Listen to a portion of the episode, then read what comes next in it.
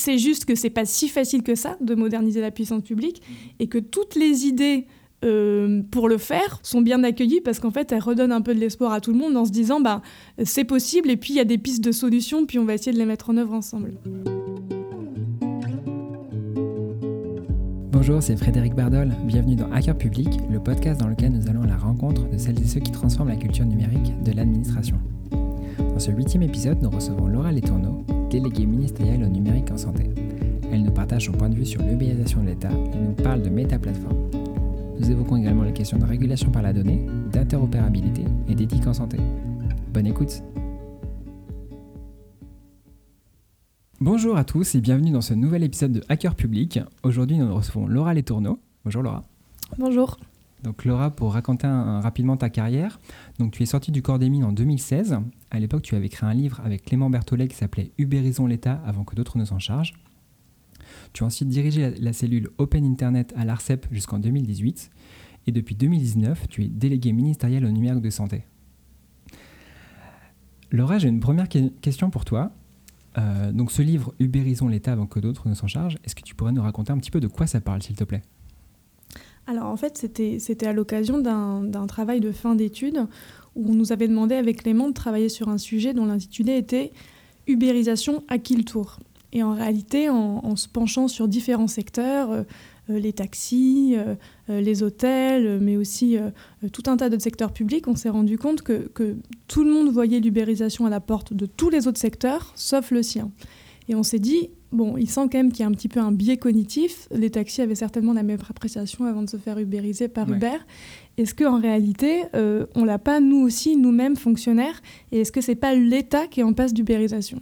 Donc on s'est penché sur le sujet et puis en fait on s'est rendu compte qu'il y avait tout un, faisceau d'indices qui nous indiquait à, penser que l'État était en passe d'obsolescence et, risquait de se faire ubériser, en l'occurrence par les GAFAM, donc Google, Apple, Facebook, euh, Amazon et Microsoft.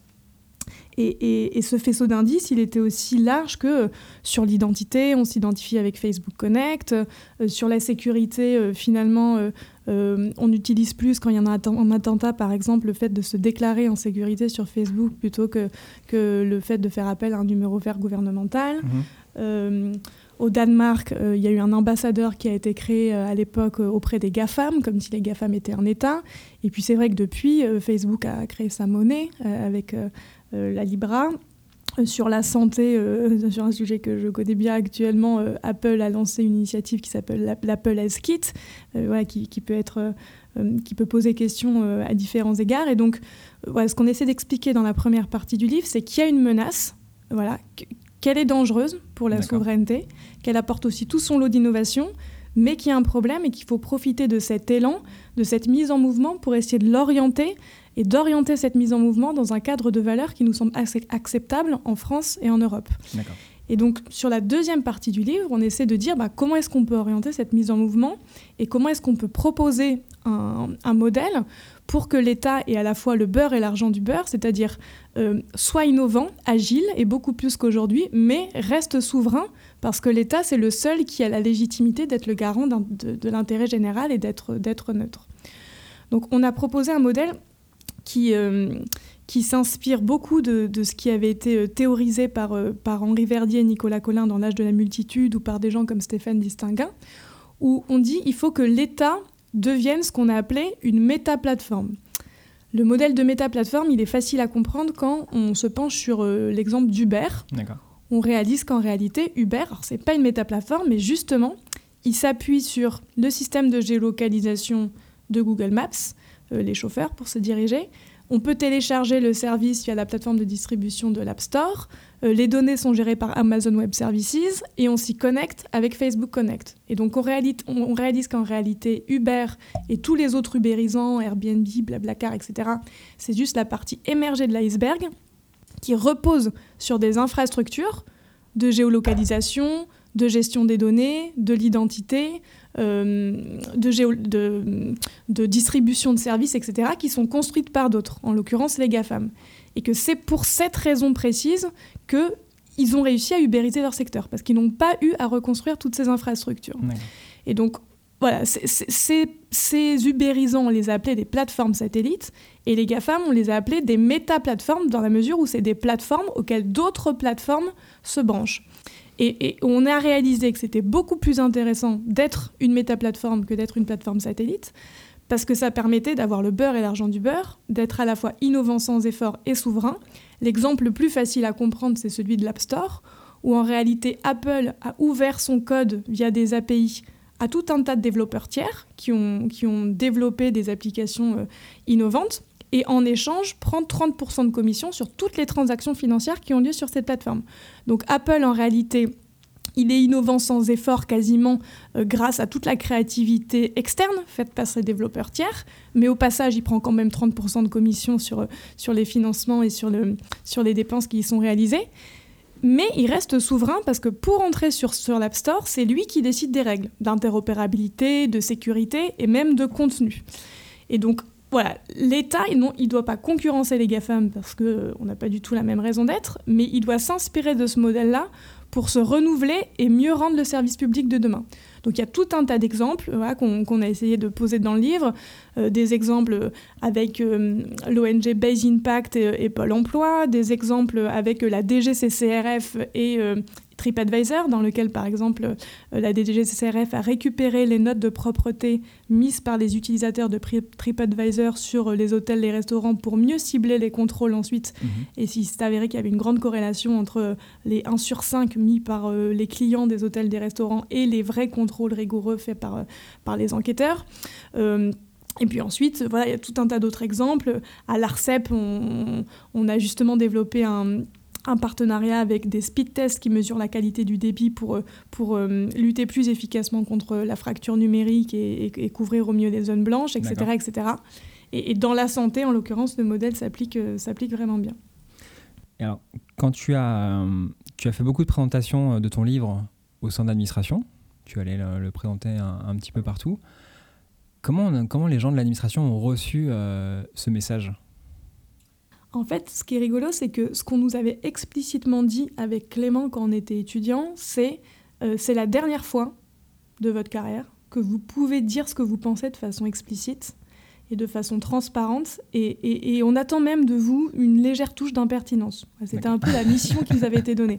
Donc, c'est ce qu'on a fait depuis le début, puisqu'en fait, on n'a pas fait un travail de recherche sur le thème qui nous avait été donné. En fait, on voulait qu'on étudie les chaînes de valeur de l'ubérisation d'un point de vue économique, etc. Et, voilà, on, s'est focalisé sur un sujet qui nous, semblait, euh, qui nous semblait un peu plus intéressant, en tout cas qui nous, nous, nous intéressait le plus. Et puis, euh, euh, on l'a fait aussi en disant que voilà, c'était à nous de nous faire ubériser nous-mêmes fonctionnaires. On a essayé néanmoins de ne pas être caricaturaux et de ne pas essayer d'opposer... Euh, des John School euh, proches euh, des startups, si on veut être très très grossier, et puis des vieux fonctionnaires gris averses au changement, puisque non seulement on pense que c'est pas la réalité, et en plus c'est pas notre vision de la société. In fine, ce qui était rigolo, c'est que ça a été très bien perçu, y compris par les institutions qu'on imagine être les plus classiques, euh, devant lesquels on a présenté le livre, le Conseil d'État, la Cour des comptes, euh, Bercy, la Caisse des dépôts, etc. Parce qu'en fait, un, élément, je pense, qu'on perçoit peu quand on n'est pas à l'intérieur de, la puissance publique, de l'État, c'est que la très grande majorité des fonctionnaires, en fait, ils savent. Enfin, ils savent qu'il faut moderniser la fonction publique, qu'il y a des dysfonctionnements, etc. Et c'est pour cause, c'est les premiers à les subir. Donc, je pense que euh, c'est juste que c'est pas si facile que ça de moderniser la puissance publique mhm. et que toutes les idées euh, pour le faire, notamment celle-ci de transformation de l'État en une méta-plateforme, sont bien accueillies parce qu'en fait, elles redonnent un peu de l'espoir à tout le monde en se disant bah, c'est possible et puis il y a des pistes de solutions, puis on va essayer de les mettre en œuvre ensemble. Ouais, on n'est pas seul, c'est un peu ça le message euh, qu'on essaie de faire passer aussi dans, dans ce podcast. et quelles sont les questions qu'on t'a le plus posées à l'époque? Est-ce que tu t'en souviens? Est-ce que Qu'est-ce qui revenait comme message? Comment nous, on peut se transformer, j'imagine?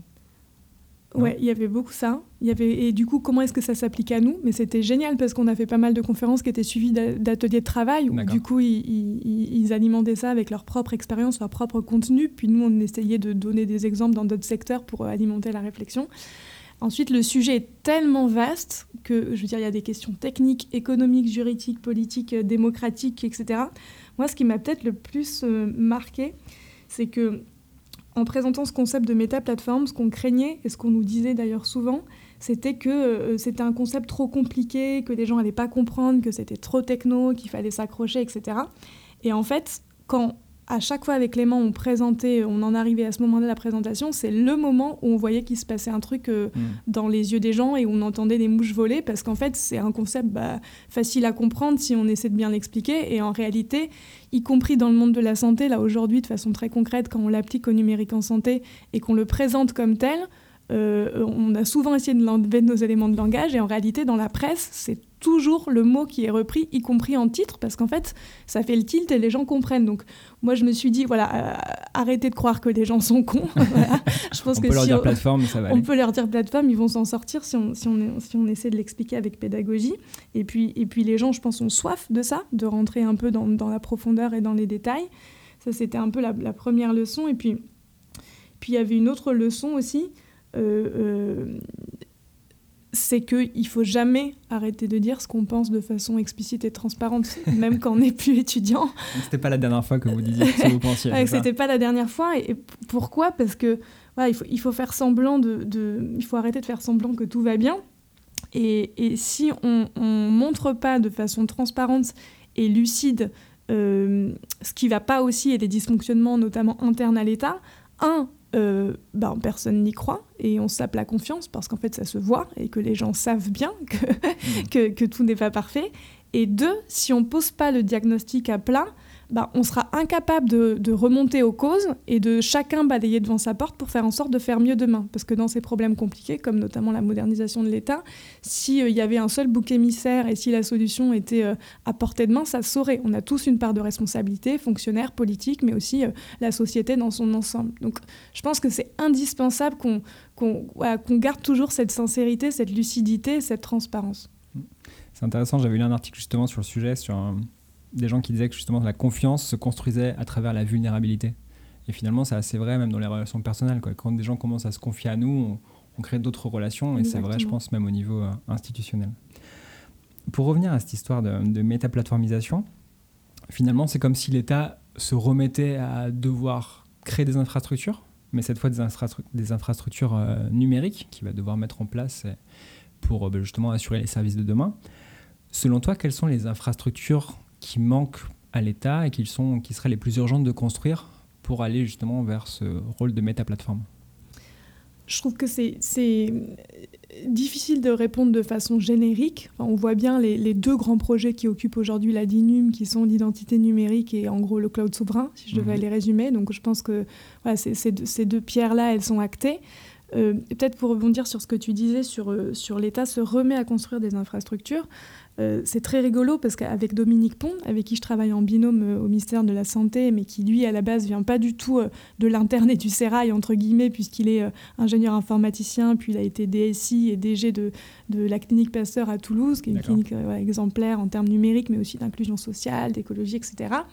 lui, il avait exactement la même vision de, de l'État plateforme et de la façon dont il fallait urbaniser les systèmes d'information, mais il le présentait complètement différemment en disant il faut qu'on organise le numérique en santé en France en s'inspirant du mode de gouvernance d'une ville dans laquelle la puissance publique fait deux choses. Un, les règles, le code de la route, le code de l'urbanisme, etc. Deux, ils construisent ou ils supervisent le développement des infrastructures de base qui permettent l'échange et le partage les routes, les ponts, le réseau d'égout, le réseau d'électricité, mais on ne fait pas les maisons individuelles. C'est pas la mairie ou je sais pas qui qui fait des maisons individuelles. On fait un HLM de temps en temps quand il n'y a pas de business model, qu'il y a un besoin sociétal, qu'il faut amorcer quelque chose, etc. Mais sinon, notre travail, c'est de faire en sorte qu'il y ait des maisons individuelles qui émergent, qui, un, respectent le code de l'urbanisme, les règles, et deux, se raccordent aux infrastructures et, par exemple, jettent leurs égouts dans le réseau d'égouts et pas dans le jardin du voisin, dans le, dans le jardin du, du voisin. Euh, et qu'elle soit innovante. Voilà. Et, et, c'est exactement ça, en fait, l'état plateforme. Et, et ça, ça, existe aussi dans le monde physique, cette philosophie-là. Et en l'occurrence, sur le numérique en santé, les infrastructures qui manquent, parce qu'aujourd'hui, dans le numérique en santé, en tout cas précédemment, c'était l'inverse qui se passait. C'était les industriels qui, qui, faisaient leurs propres normes d'interopérabilité, par exemple, Et à l'inverse, la puissance publique, dès qu'un ministre ou un politique ou quelqu'un avait une idée qui construisait euh, son plein champ, sa maison individuelle, en l'occurrence dans le numérique, son service de téléconsultation, l'application qui va permettre de tout résoudre sur le diabète ou sur l'insuffisance cardiaque, sur les femmes enceintes, sur la prévention, etc. etc. C'était le monde à l'envers. Donc nous, ce qu'on a dit, c'est que dans le numérique en santé, pour répondre sur, sur ce secteur bien particulier que, que je connais, mais, mais qui peut se transposer très facilement à l'éducation, par exemple, il y a énormément de, de similitudes quand on se penche sur les deux secteurs, il faut qu'on construise les règles. Il y a trois piliers, le pilier d'interopérabilité, le pilier de sécurité et le pilier d'éthique. Voilà, il faut que tous les développements du numérique en santé soient sécurisés, interopérables et éthiques. Et deux, il faut qu'on construise des infrastructures de base qui permettent l'échange et le partage. Il y en a plusieurs dans le numérique en santé. Il y en a notamment trois qui sont très importantes. Il y a le tristement fameux DMP, dossier médical partagé, qu'on a repositionné avec l'assurance maladie comme un, dossier qui permet le stockage de documents médicaux de synthèse et uniquement, qui fait pas papa-maman, qui n'est pas un énorme progiciel obèse, qui hmm. fait aussi euh, euh, les interactions médicamenteuses, euh, la prévention, etc. On s'est focalisé sur l'infra, sur le back-office, donc sur le stockage de, documents médicaux de synthèse, ensuite ouvert en API vers son écosystème en lecture-écriture pour que les services à valeur ajoutée soient faits par d'autres, par des tiers. Euh, il y a un agenda partagé, qui n'est pas un service de prise de rendez-vous, qui pour nous est dans la frontière qu'on fixe entre le public et privé, et de l'ordre de ce qui doit être développé par le privé. On l'a vu dans le cadre de la vaccination, euh, Doctolib, Caldoc, Maya, ClickDoc, etc. Néanmoins, il est important que chaque Français puisse avoir un agenda qui consolide tous ses rendez-vous médicaux, qu'ils aient été pris par Doctolib, par Keldoc, par le portail patient de la Pitié Salpêtrière, etc., pour s'y retrouver, qu'il n'y ait pas une fragmentation. Et puis, une messagerie sécurisée citoyenne pour en gros faire en sorte que on arrête d'écrire à son médecin par WhatsApp ou par Gmail parce qu'aujourd'hui, c'est les seules choses qu'on a à disposition. Or, il s'agit de données de santé importantes qui doivent être, sécurisées au même titre que nos données bancaires quand on est avec son banquier, etc. etc. C'est sûr. Donc voilà, il y en a d'autres, mais c'est les trois infras principales que la puissance publique doit construire, notamment dans le cadre d'un des 30 projets de la feuille de route du numérique en santé, qui est le projet phare qui tire tous les autres et qui vise à redonner les clés du camion aux citoyens, qui est l'espace numérique de santé. D'accord. Donc si j'ai bien compris, finalement, la délégation numérique de santé, son objectif serait plutôt de faire de la, régulation, enfin de construire certains systèmes, mais aussi de, réguler la plupart sur l'interopérabilité, la sécurité et l'éthique. Et finalement, est-ce que c'est ce que vous avez commencé à mettre en place pour euh, les campagnes de vaccination où euh, où vous êtes associé à des partenaires euh, industriels qui sont Doctolib et les autres que tu as pu citer?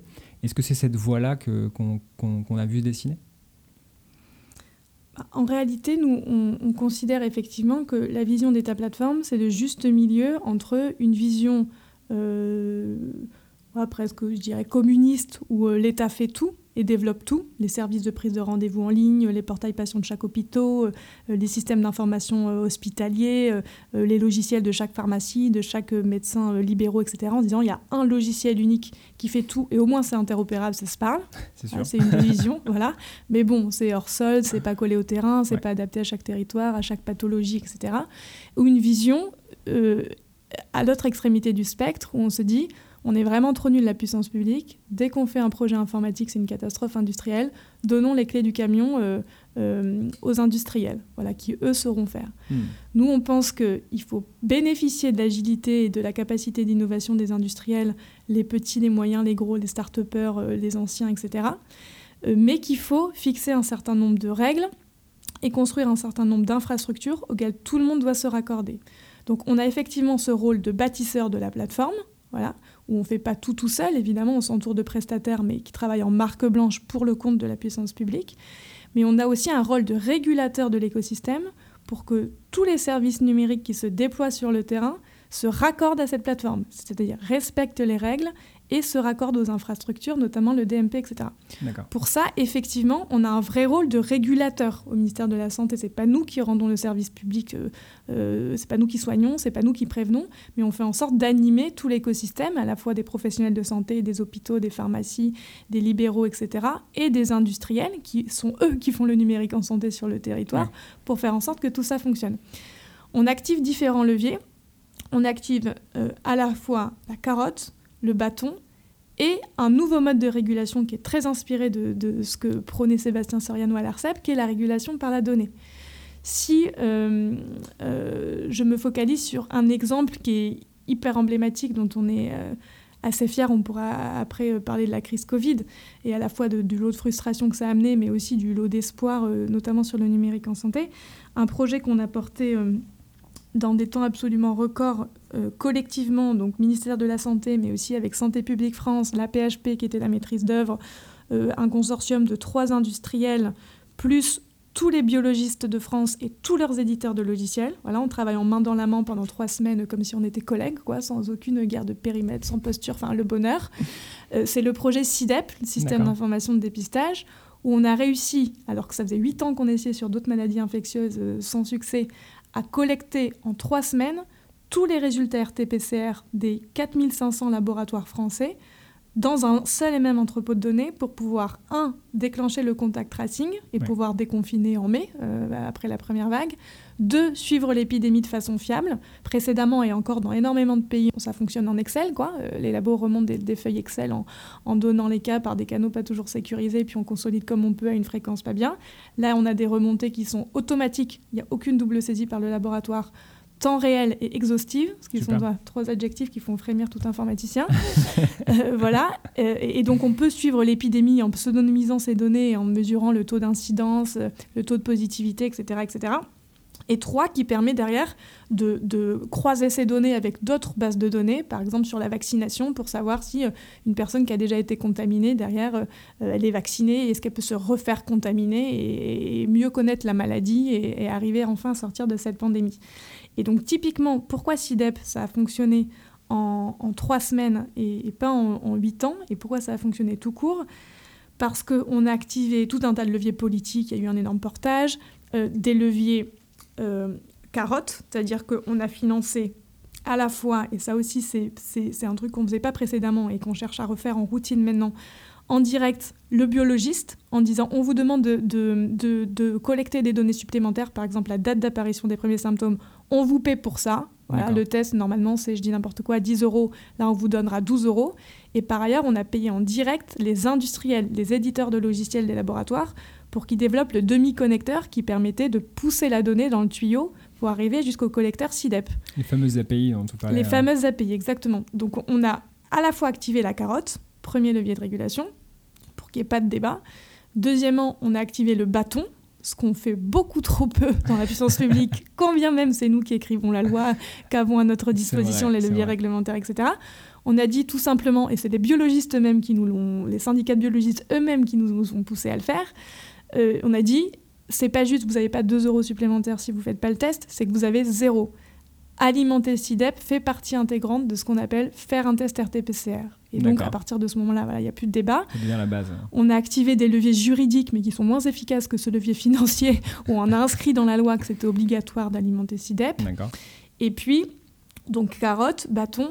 Et puis sur le levier euh, régulation par la donnée, là en l'occurrence, il n'y en a même pas eu besoin, mais ce qu'on cherche à faire de façon générale euh, parce que c'est extrêmement puissant et là aussi on on utilise beaucoup trop peu encore, euh, je pense, la puissance marketing entre guillemets de l'État, c'est de faire du name and shame ou du name and praise, en l'occurrence ce qu'on fait en ce moment sur les industriels qui respectent déjà les trois piliers interopérabilité, éthique et sécurité.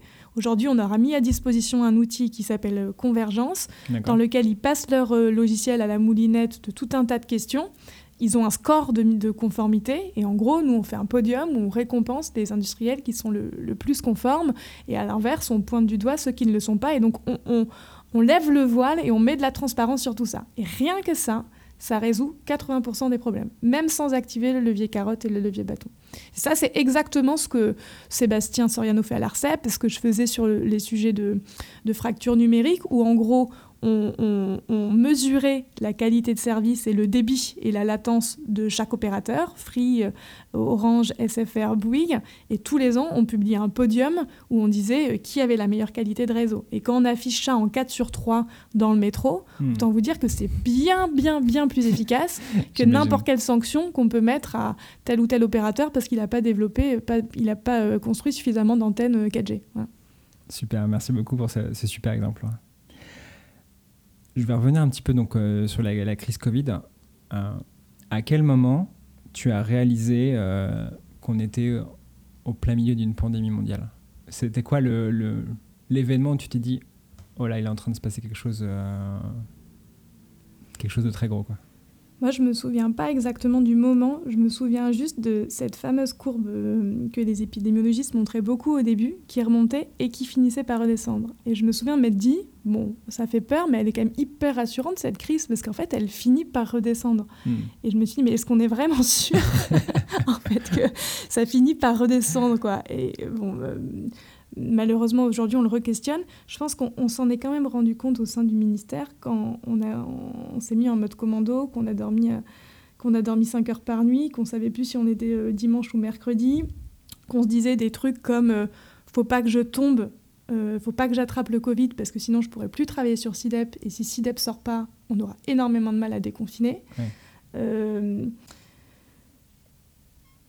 Et c'était le cas de tous les agents publics autour de nous. Et je pense que, j'en profite pour le dire avec ta question, on n'a pas assez dit à quel point les agents publics euh, avaient été exemplaires. Il y a une charge de travail qui a été multipliée par 10, enfin, il faut quand même s'en rendre compte. Hmm. Et, malgré ce qu'on peut croire parfois euh, au ministère de la Santé, notamment, les gens travaillaient déjà de 8h à 22h. Et donc là, ça a fait x10. Il y a eu des énormes sacrifices qui ont été faits dans la vie personnelle, euh, euh, quand bien même euh, les agents publics aussi, ils ont des familles pour qui le, confinement c'est compliqué. Il y avait des enjeux et une pression absolument colossale. Il y avait des dysfonctionnements systémiques de l'administration centrale qu'on n'a jamais réussi à rénover suffisamment depuis des années, qu'on s'est pris en pleine face pendant la gestion de crise. Euh, il y avait, il faut le dire aussi, une reconnaissance très faible. Voilà, il y a plein de gens qui n'osent même pas dire qu'ils travaillent au ministère de la Santé, euh, avec le contexte actuel. Et puis des accusations quand même dures. Euh, voilà, il y, a eu, il y a eu des perquisitions au ministère de la Santé parmi tous les agents publics où on était en train de gérer l'arrivée de la deuxième vague avec un rush extrême de préparation de conseils de défense, de mesures super compliquées à prendre, etc où euh, ben, on venait nous prendre nos ordinateurs portables parce qu'en fait, il y avait des perquisitions. Quoi. Ce qu'on comprend aussi par ailleurs, mais je veux dire, il faut quand même avoir conscience de, vu de l'intérieur, c'était complètement fou. Quoi. Donc, euh, d'autant plus que là, ce qu'on pensait être un sprint est finalement un marathon, euh, qu'on court à la vitesse d'un sprint. Et, donc clairement, quand on vit ça, on capte que, ce qui se passe, c'est pas normal. Et, d'ailleurs, il y en a qui partent, ce qu'on peut comprendre aussi. Et puis ensuite, ben, tout, le monde fait du mieux qu'il peut pour, pour essayer de contribuer à, sortir de là. Merci, merci pour tout ça. On approche euh, déjà de la fin. Euh, merci en tout cas pour tous ces échanges euh, vraiment très intéressants sur un secteur que, que, que je connaissais pas. J'ai quelques questions rapides que je pose à tous les invités. Et la première que je vais te poser, c'est euh, qu'est-ce que tu penses qui pourrait détruire ce que tu as commencé à construire Nous, notre obsession aujourd'hui, c'est que ça, soit indestructible. c'est notre obsession. Et ce qu'on ce qu'on dit souvent, parce qu'on nous pose souvent la question, euh, euh, quid en 2022, après les élections, quid au changement de ministre, etc., etc., pense que le plus important, c'est de co-construire tout ça. Et, et c'est pas que des, une formule politique vaine. Hmm. On a fait le tour de France des régions pendant six mois, euh, où on est allé sur le terrain pour rencontrer tous les acteurs de terrain et co-construire ensemble la feuille de route. On a fait tout un tas d'ateliers citoyens. On a eu énormément d'instances de concertation. On a lancé le Conseil du numérique en santé, qui est le Parlement de la e-santé, qui a lieu tous les six mois, etc. Le plus important, c'est de co-construire ça avec tout l'externe, qui aujourd'hui soutient énormément cette feuille de route et cette démarche, que ce soit les industriels, les associations de patients, les syndicats de médecins, les fédérations hospitalières, parce que eux, en fait, ils restent, et c'est pour eux qu'on fait ça, et c'est pour eux que ça compte in fine. Donc, euh, évidemment, il y a une impulsion politique qui peut être donnée, qui peut varier d'un moment à l'autre, mais, là, nous, ce qu'on dit et ce que tout le monde pense, c'est qu'il faut arrêter d'intellectualiser à la française en se disant euh, quelle est la stratégie pluriannuelle qu'il faut faire sur euh, dix 10 ans, euh, où est-ce qu'on va, etc., etc. On sait où on va, on l'a fixé pendant un an avec tous les acteurs de l'écosystème, il y a une feuille de route. Maintenant, la clé, c'est l'implémentation. Il faut juste faire ce qu'on dit. C'est pour ça qu'on on, tient absolument tous les six mois à ce Conseil du numérique en santé, de présenter de façon complètement transparente ce qu'on a fait les six derniers mois et ce qu'on va faire avec tout l'écosystème, on ne le fait pas tout seul, dans les six mois qui viennent, en tenant les délais à la semaine près. Et c'est ce qu'on a fait en 2020 dans le cadre euh, du Covid. Voilà, 2019, euh, c'était l'année de l'engagement des acteurs, de l'alignement des acteurs autour d'une feuille de route commune. 2020, c'était l'année de l'implémentation. Ça a été percuté par la crise Covid avec une charge de travail énorme, mais néanmoins, on a ont, puissance publique, mais tous les acteurs de l'écosystème, tenu les délais qu'on avait annoncés pour enfin accélérer la transformation numérique du système de santé. Et 2021, c'est l'année du citoyen, avec l'arrivée en janvier 2022 de cet espace numérique de santé qui sera ouvert à tous les Français. Donc là, on est, on, est, on est vraiment, disons, dans. Ça ne sera pas fini évidemment en 2022, ça sera pas parfait, il y aura tout un tas de problèmes et, encore énormément, énormément de choses à faire. Mais il faut vraiment qu'on passe un cap d'ici à 2022. Et là, il ne faut, il faut, il faut pas qu'on lâche sur ce qu'on a annoncé, ce sur quoi on s'est engagé, il faut qu'on le délivre, quoi, tout simplement. Ok, il faut shipper. Exactement. Super. Est-ce que tu penses que la, jeune Laura elle serait contente de voir ce que tu, ce que tu fais aujourd'hui, malgré les nuits de, de 5 heures? Euh, moi, je crois que quand j'étais petite, j'avais envie de d'aller élever des singes en Amazonie. Donc, je ne peux pas franchement dire que j'en suis là. Je pense quand même que je, je, je, serais contente de voir que je travaille sur des sujets d'intérêt général. Euh, et je pense que je me demanderais quand même à quelle heure je me mets à, apporter ma pierre à l'édifice pour, pour contribuer à, à, sauver la planète. Je pense que c'est ça que je me dirais. Euh, là, sur le numérique en santé, euh, vu que c'est un sujet qui nous tient à cœur euh, avec Dominique, puis toute l'équipe, on, fait en sorte de, dans la verticale santé, d'avoir une forte dimension dans le pilier éthique dont je parlais tout à l'heure, mmh. euh, développement durable, éco-responsabilité. Notamment toutes les applications qui rentreront dans le store, dans le catalogue de l'espace numérique de santé, elles passeront euh, à, un crible d'un outil qui mesure leur sobriété numérique. On a construit des outils de la même façon pour les systèmes d'information hospitaliers, pour faire en sorte que tout ça se développe euh, de façon éco-responsable. Mais clairement, c'est pas suffisamment massif pour sauver la planète, j'en ai bien conscience. Donc je pense que je pense qu'elle dirait ça. C'est la petite part à l'édifice. Euh, le projet que tu as lancé qui a le plus foiré, c'était lequel? Ou que tu as vu foirer Je pense que moi, j'aime pas du tout perdre. Vraiment pas du tout. Euh, donc, je pense que inconsciemment, je dois oublier pas mal de, de, mes échecs, ou en tout cas en retenir le, le, verre à moitié plein en me disant on a appris ça, ça, ça, et, et c'est absolument super. Après, euh, c'est sûr qu'il y en a eu plein, des échecs, des petits, des gros, et qu'il y en aura plein à l'avenir. Mais je suis convaincue que, que, que les échecs comme les succès, et c'est le cas d'ailleurs de l'espace numérique de santé dont je parlais, seront collectifs. On est, on est, enfin, il faut arrêter de croire à l'homme ou à la femme providentielle, etc. Les sujets sont tellement compliqués que le plus, la plus grande complexité, c'est d'aligner les planètes et de faire en sorte que tout le monde concourt au même objectif. En l'occurrence, pour l'espace numérique de santé, nous, on fait tout notre possible en ce moment au ministère avec euh, l'assurance maladie, avec l'ANS pour construire la plateforme dont je parlais, pour être dans les temps, pour faire en sorte qu'elle soit à l'état de l'art technologique, qu'elle soit moderne, qu'elle soit sécurisée, qu'elle soit ouverte en API, etc. Mais demain, il faut que les industriels créent des services à valeur ajoutée qui vont venir euh, euh, apporter tout un tas de services pour que les patients puissent être enfin acteurs de, de leur santé euh, et c'est pas nous qui allons le faire. Donc il faut qu'ils soient innovants et il faut qu'ils respectent euh, la plateforme et qu'ils se greffent à la plateforme. Il faut que les établissements de santé et les professionnels de santé alimentent le DMP et poussent le compte-rendu d'hospitalisation, nos radios, le compte-rendu de biologie, nos allergies, nos antécédents dans le dossier médical partagé.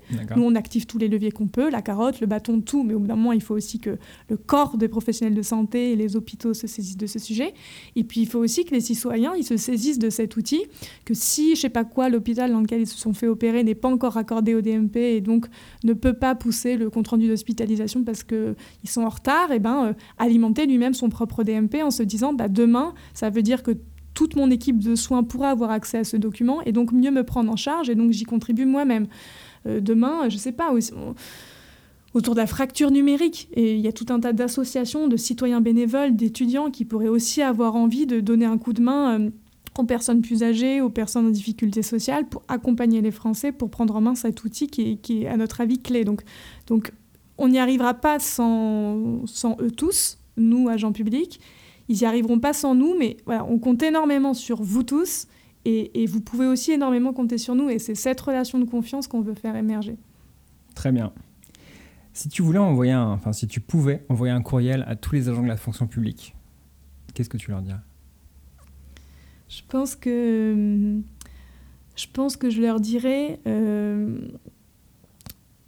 faites-vous kiffer, agissez avant tout comme si vous étiez un, citoyen engagé, c'est ce que quelqu'un m'a dit en entretien, là, un candidat très récemment, euh, et pas comme euh, un agent du ministère, de l'ARS, etc. Hmm. Soyez fiers de ce que vous faites au quotidien, des décisions que vous prenez et, imaginez-vous les raconter, euh, ce que vous faites certainement d'ailleurs, à vos familles, à vos amis le soir en disant bah voilà, là j'ai contribué à faire un truc qui est bien pour les Français en fait. Et, je pense que là aussi, on ne valorise pas assez le métier des fonctionnaires, euh, euh, de, toutes les fonctions publiques. D'ailleurs, on, a le plus beau métier du monde. On travaille sur des sujets d'intérêt général où le sens, il est là. Il, tient qu'à nous de le faire émerger, à se libérer de ce qui est pénible dans la fonction publique, la bureaucratie, etc. Quel est l'article que tu as le plus partagé ou le livre que tu as le plus offert, à part le tien? C'est un peu tabou, je pense, mais euh, en tout cas, c'est pas très bien perçu euh, dans le monde des hauts fonctionnaires. Mais je suis pas très intello et je lis pas beaucoup, euh, oh. notamment aussi parce que je dors peu. Mais, donc j'aurais du mal comme ça à te dire. Il y a plein de livres que j'ai lus quand même récemment que j'ai beaucoup aimé, mais mais si, je devais quand même répondre à la question et en citer un, je pense que je citerai un livre qui, qui a quand même qui m'a quand même pas mal motivé à, à, essayer de moderniser l'État et qui m'a pas mal inspiré et qui est dans la lignée de, de ce que de ce que ce qu'a mis en œuvre Sébastien Soriano à l'Arcep et ce qui ce qui a évangélisé aussi au-delà qui est qui est le livre Reinventing Organizations de hmm. Frédéric Laloux. D'accord, très bien. La dernière question, quel est le mot du numérique que tu aimes le plus et celui que tu détestes le plus? Euh, je pense que euh, voilà, ça va être peut-être assez cliché aussi, mais, mais moi, le numérique, et c'est notre vision avec Dominique Pont aussi, j'aime bien qu'on l'oublie. J'aime bien euh, qu'on ne fait pas du numérique pour faire du numérique, on ne fait pas d'innovation pour faire de l'innovation, on ne fait pas de la techno pour faire de la techno. C'est pas un moyen, c'est pas une fin en soi. Et, et, donc, en gros, là, tout ce qu'on fait, en réalité, c'est un alibi c'est un alibi pour moderniser en l'occurrence le système de santé et faire en sorte que demain, les citoyens soient mieux pris en charge, qu'ils puissent être vraiment acteurs de leur santé en ayant leurs données à disposition, dématérialisées, ce qui n'est pas le cas aujourd'hui, ce qui est dingue, en ayant tout un tas de services à disposition euh, numériques pour, euh, pour, euh, pour faire de la prévention, par exemple, avoir des rappels quand c'est le moment de faire sa coloscopie ou sa mammographie, etc. etc. et pour faire en sorte que, que, les professionnels de santé se, coordonnent mieux, qu'il y ait moins de redondance des actes, qu'on arrive à lutter contre les déserts médicaux avec l'aide du numérique, mais, mais, mais, disons que ça reste vraiment un moyen et, du coup, euh, et du coup euh, je pense qu'il faut s'en extraire et, essayer toujours de se focaliser sur le pourquoi on fait tout ça. Quoi. Très bien, merci beaucoup. C'était Laura Letourneau, donc déléguée ministérielle au numérique de santé. Merci Laura. Merci beaucoup. À très bientôt.